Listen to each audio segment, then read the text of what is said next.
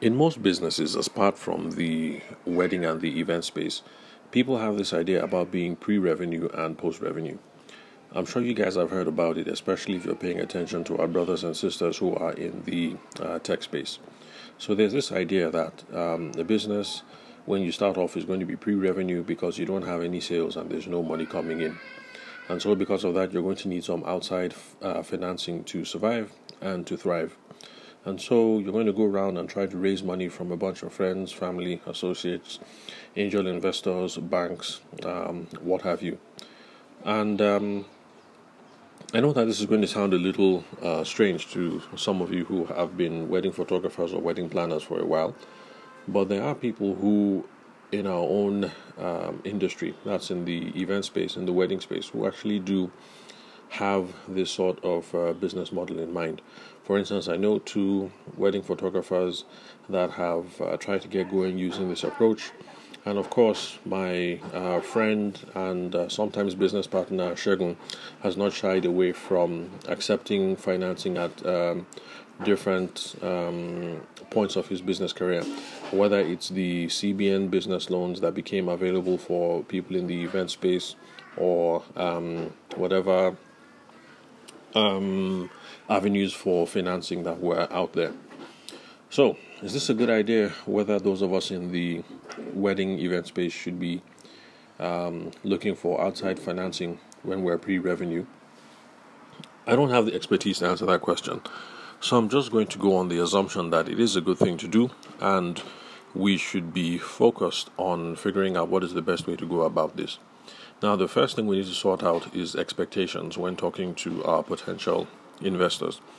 Because uh, for some reason, because of the hefty price tags and because of things that are put out on social media, the assumption is that um, once you bank a wedding photographer or a wedding planner, that the millions are going to start coming in instantly. So, if you're collecting money from a family member, from someone at the office, or from um, uh, some kind of uh, financiers, you need to have that conversation, and whether uh, in writing or on paper, but you need to have that uh, conversation to set expectations. To say thank you very much, uh, Auntie so so so and so. Thank you for this 3M that you're willing to invest in my wedding photography business. This is how the money is going to be spent.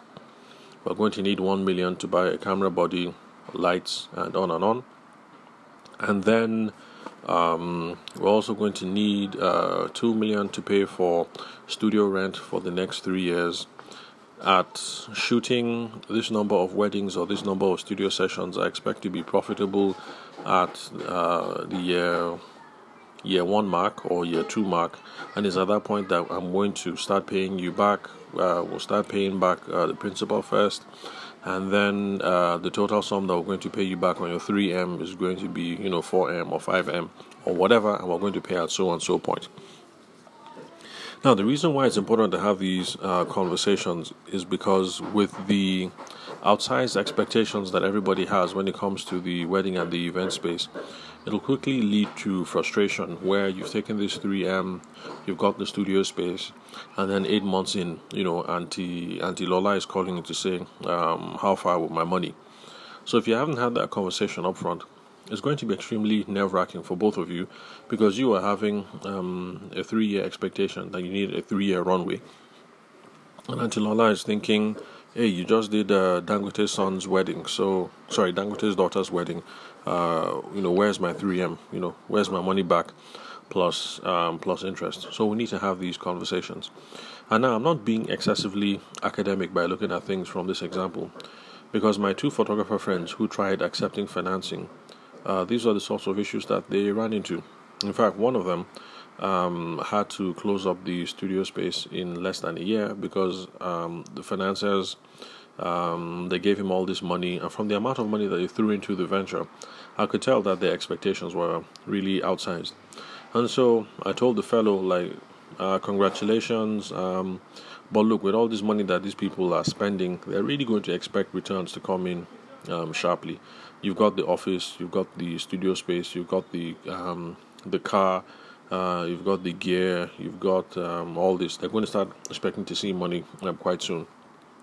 And of course, you thought, why why would they um, Why would they assume that? You know, they're reasonable people. I'm sure they know that I need some time to get things going. And needless to say, in less than a year, um, everybody just wanted their money out. So he had to um, he had to liquidate to give everybody back their money. Basically, just sold everything, got out of the lease, sold all the equipment, including the fancy camera that he bought at the time. You know, one of these fancy Canons, you know, something, something, something that costs um, hundreds of thousands of naira. You know, because we wedding photographers were all about our gear. We always like buying the craziest, the newest, the latest, the most megapixels, the largest CMOS sensor, you know, and um, all that jazz. So he had to liquidate and give everybody back his money. And uh, he was so scarred by the experience that after that, he pretty much just took a sabbatical. Had to go back to uh, the family down south just to clear his head a bit and then think about what the next step is. So, this is not just being academic, this is real life stuff. And these are the things that happen when we run into these conversations without trying to set expectations. So, if this is going to be the business model that you're going to uh, pursue to get into the wedding and the event space, for me, I was bootlegged because I got my first camera with uh, 200 pounds of my pocket money back when I was in uni, and I pretty much took things one step at a time. So, I got the camera with the kit lens, then I had a bit more money, then I got a flash, and then I had a bit more money, and then I bought, you know, one or two more things, and that's how I did it um, uh, pretty much. So if you're not going to do the bootlegging route and you want to look at yourself pre-revenue and then post-revenue, uh, get outside financing, make sure that you are setting expectations right from the beginning, or else you are going to run into problems. And um, by the way, uh, this is just a side note. Whether you're pre-revenue or your um, post-revenue, the importance uh, sales is really really important because if you're going to do this whole pre-revenue thing and then get outside financing how you're going to pay the money back. The way you're only going to pay the money back is if you generate enough sales in the first place. So, um, initially, yes, we take outside financing to kind of run away from this whole uh, sales conversation because we don't need to be salesy, and so we want to get the business uh, going the quickest way possible. But it's a big question that we're going to have to face eventually. So let's just um, bite the bullet and um, make sure that we learn the best that we can about sales and uh, yeah, become a master craftsman when it comes to sales and selling. So, thank you very much for listening to the Sales for the Nigerian Wedding Industry podcast. I'm your host, Abuja based event and wedding photographer, Tavishima Ayede. Thank you for your time and attention. And yes, you guys are right, those are the sounds of my children making noise in the background. So, it's a good thing that I'm wrapping this up right now. So, I'll catch you guys at the next recording.